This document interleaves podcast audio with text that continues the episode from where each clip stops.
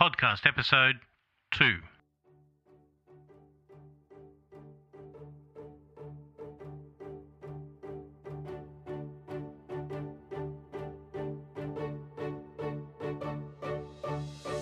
This is the Anthony Presotto Business Insider Podcast.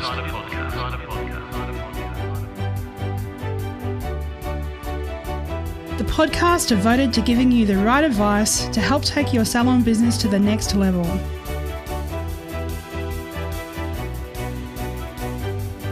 It doesn't matter if you are an industry veteran or a new salon owner ready to open your doors for the first time. The Business Insider podcast shares entertaining stories, along with practical tips and interviews with other salon owners, all aimed at helping you take your salon from surviving to thriving.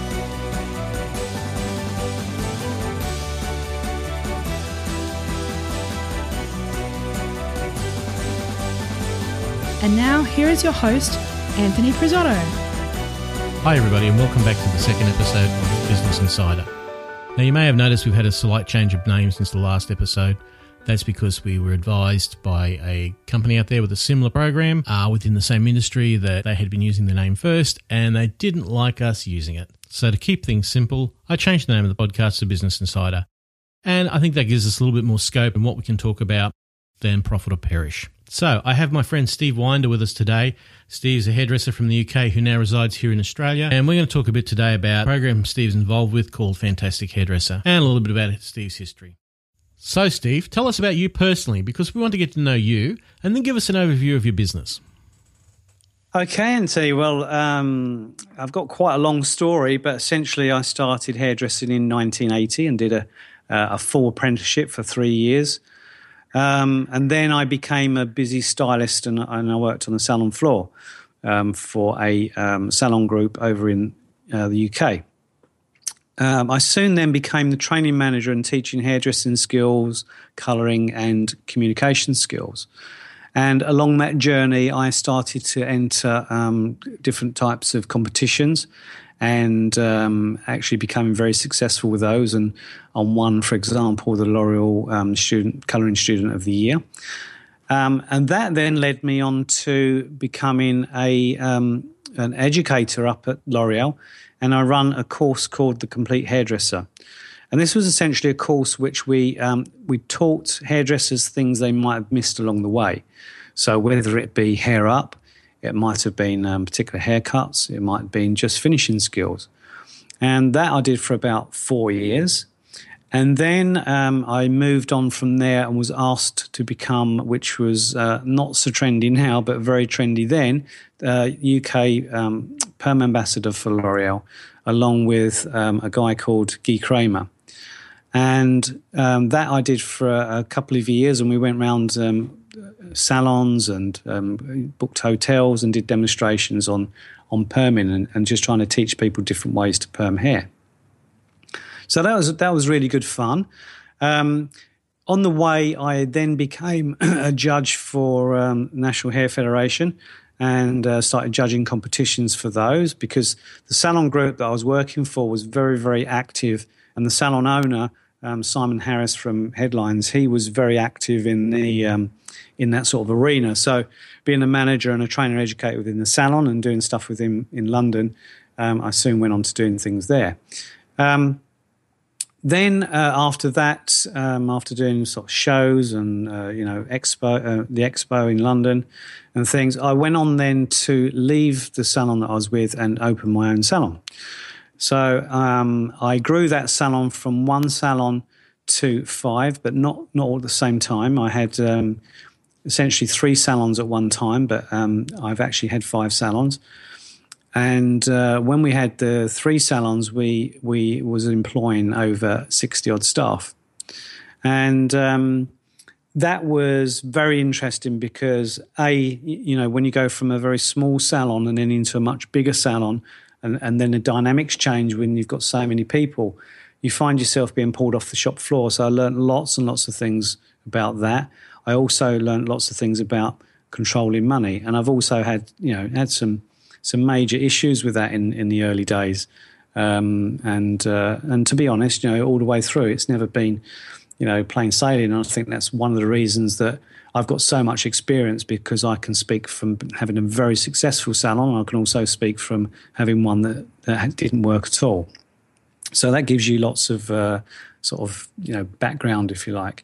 And then I got involved with um, the Department of Trade and Industry over in the UK in a study um, called Work Life Balance, where we looked at could we get a team of people together and um, have things like uh, working mothers uh, and women working uh, returning to work and be flexible with their hours so that they could still look after the kids, they could have the school holidays off, um, go to different um, arrangements between school holidays and term times, and um, allow employees to meet domestic commitments uh, as well as social engagements. So we we tried this plan and we planned out. We put lots of things in place, and um, that worked very, very successfully, and that's documented uh, documented in the uh, trading industry. They have like a booklet, and they they did a sort of special on us, um, so you can read all about that in there. Um, and yeah, so essentially, I suppose that then led me on to um, because of some of the training that I had had, onto working with a fantastic hairdresser, and then um, becoming um, very involved with Fantastic Hairdresser. I actually started doing some of the courses along with Alan and Austin Smith, and and it's probably that journey that then led me to uh, emigrating to Australia. Awesome! That is a diverse background you have there. Yeah, it's um, it is diverse, and it's um, I've condensed it a bit there because I have had quite a quite a journey, a uh, very interesting one, you know, and um, that uh, maybe we could share on one of these because I think there's lots of things that people can learn from my successes and also some of my mistakes because I've had some big mistakes as well. Well, that's what we're all about here at Business Insider. It's sharing experiences so that the people in our industry can learn from our mistakes and our successes. So, could you maybe just quickly share something pivotal that you could attribute to your success? Yeah, I think um, one of the things that happened to me uh, many years ago was that um, if you imagine, I've come into work one Monday morning and uh, I had quite a large desk, and I was sitting down at my desk, and it had one of those, you know, one of those old fashioned desks with the green leather tops with the gold mm-hmm. embossed thing in it. I sat there uh, one morning, I was just doing some paperwork, and there was there was a knock at the door, and um, I said, "Hi, come in," and uh, one of the team come in, followed by a queue of eight behind her, and they all handed their notice in one by one. Wow. Yeah. So I had a team of, uh, including me, there was uh, 10, um, and eight, eight of them handed their notice in. And essentially, the reason I was doing that was I'd, I'd bought into that business or I'd taken over that business from somebody else. Um, and what they had done is they had decided that they would open a salon down the road and the um, the actual contracts of employment were doctored, so there wasn't a, a radius clause. And uh, literally, they, they opened the, sal- uh, the, opened a salon about about 500 meters down the road. Um, so when people say to me, you know, they, they panic and they say, "Oh my God, I've just had a team member leave," it's just to me, it's just like you want to try eight leaving at the same time, and, yeah, and that's a blow. That. Yeah, but we did get through it, and but the thing um, two things that I learned from that. One was that um, when I took the business over, we changed the colour house. So that, in a way, put me in control because I worked with L'Oreal so closely. I knew L'Oreal inside out. So I got to know all the clients because I was changing them from the colour house they were before over to L'Oreal. So straight away, that that gave me a little bit of control for the business. You know, um, because at that time we didn't really have the sort of management systems that we've got in place now, but that still worked. So we did that. Um, and the other thing that I learnt was that it's so important to have an ongoing recruitment plan. So don't try and recruit when you th- you know when you need someone. Recruit all the time so that you've always got a list. So if anyone ever leaves, you can just pick up the phone and you've already interviewed somebody, you already like them, and you can get them to start the following day. That is an absolute genius piece of advice. yeah, something that um, you know I, I always encourage people to do to make sure that you have a ongoing recruitment plan because you never ever know you know what's coming around the corner and, and as a salon owner being in that position you know when you have the whole team walk out um, I wish I'd had a list then because oh, I certainly up, bet. You know, yeah, because it took me several months then to um, pull everything around. You know, obviously we lost clients, but we we did have a lot of the clients come back again because they loved the way their hair was coloured. But we did for a time have a situation where um, we just couldn't accommodate because I was so busy and, and my stylist Amanda was so busy that um, we just couldn't take on that amount of clients until we were built up again. For sure. Now, do you have a quote, Steve, that you could share with us that sums up your business philosophy and how have you applied it to your life? Yeah, I think very much um, I follow the fantastic hairdresser um, rule of thumb, and that, that is that 50% of what you do as a hairdresser, or in actual fact, of any job, has got nothing to do with your job. So 50% of a fantastic hairdresser has got nothing to do with tint bowl, brushes. It's to do with the other stuff. It's to do with how you are as a person and how you communicate with your clients um, and colleagues. So that's one of the things I think for me is a golden rule that I always, always stick to. Brilliant. Absolutely brilliant advice. So you've talked a bit about Fantastic Hairdresser. Tell us a bit more about Fantastic Hairdresser in Australia, which is what brought you to Australia. Hmm. Okay. Well, it started, um, as I was saying earlier, that um, I was working with alongside Alan Austin Smith on some of the courses. And uh, there's a particular course called the um, Fantastic Hairdresser Academy, and uh, being the Fantastic Ambassador. So we was um, working on that program, and I used to take part of the group because we'd have about thirty in a group. So Alan would do a talk with, um, with the guys explaining some of the concepts, and then I would take the other group into another room and then break it down the more technical stuff and just work with them um, with regards to some of the communication skills and, and some of the things that we was teaching. Because essentially, what we, we were doing was we was making um, key people in salons ambassadors, fantastic ambassadors for the salon. So we would deliver the training to them in a way that we would train them to deliver the training, if that makes sense. Yep, sure. Yeah? So that they could go back into the salon and then train the team. So it was it was a fantastic course. It it still goes on. Um, it's a two year course, um, but it's looking at um, not. He's looking at the the concept, but also the way that they deliver it to the team, so that they can get the you know the team excited and stuff. Anyway, we um, the fantastic hairdresser grew very quickly, and we opened academy in London, um, in Chiswick and that's done exceptionally well. We opened a, a small, um, well, a hairdressing salon, and an actual academy. So we've got business school and a hairdressing salon. Um, and we run business courses and training and also uh, 100% hairdresser days in that business centre. Um, now, I spoke to Alan, myself and Alan go back a long way, and we're, we're very, very close friends. And um, Fantastic Hairdresser is, is obviously Alan's baby. But I said to Alan, you know, look, I'm thinking of moving to Australia. I really want to take the fantastic hairdresser over to Australia.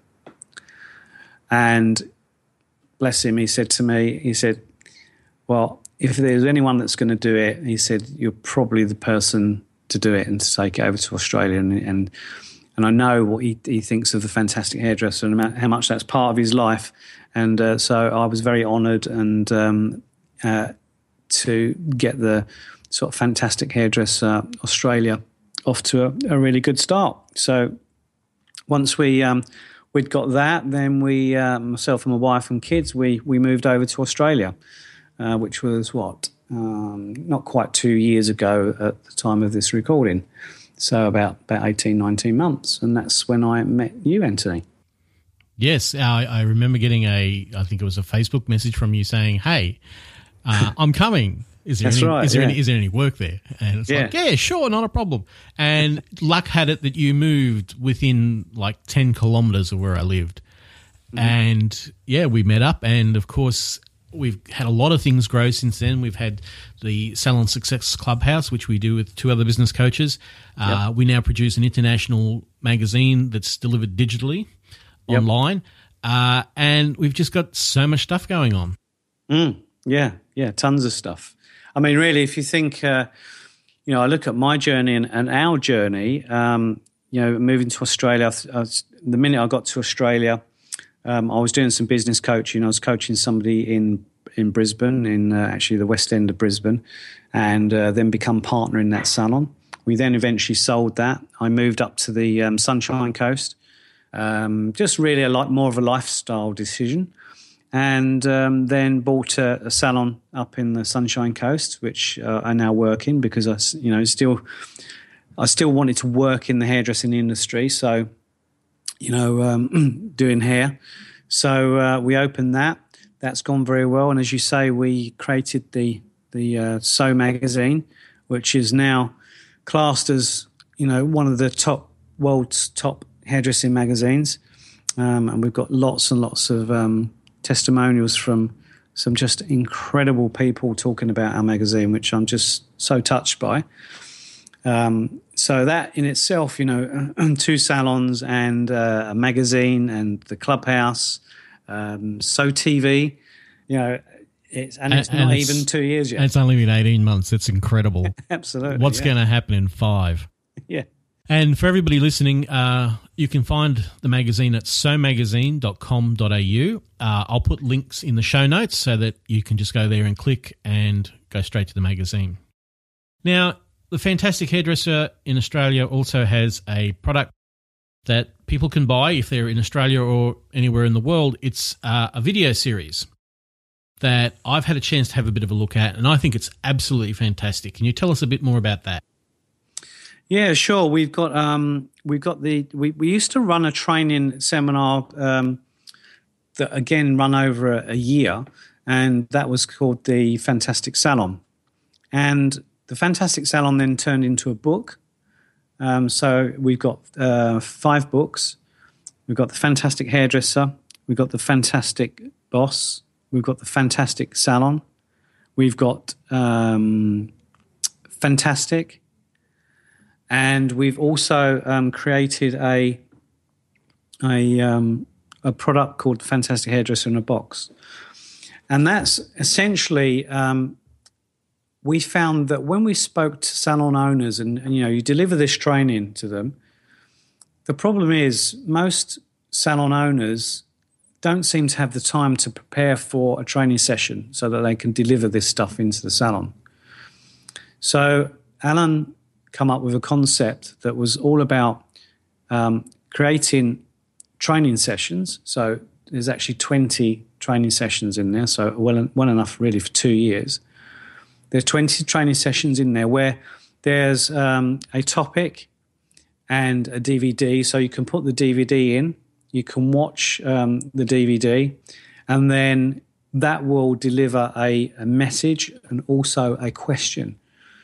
And then you, as a salon owner or manager, can then literally take a back seat and just deliver this training um, by playing the DVD, allowing them to watch it, and then just asking them, well, what do you think, guys? You know, and there's exercises and things, so that there's a, a really strong foundation for a fantastic training session, stroke staff meeting, rather than you know the typical staff meeting, which which is to get everybody together and bollock them. It's um, very hard for salon owners, uh, usually time pressed, to create a, a, training or a meeting resource like that. So having something like that that's pre-done that can do you for two years is just invaluable. Yeah, absolutely. I mean, there's you know.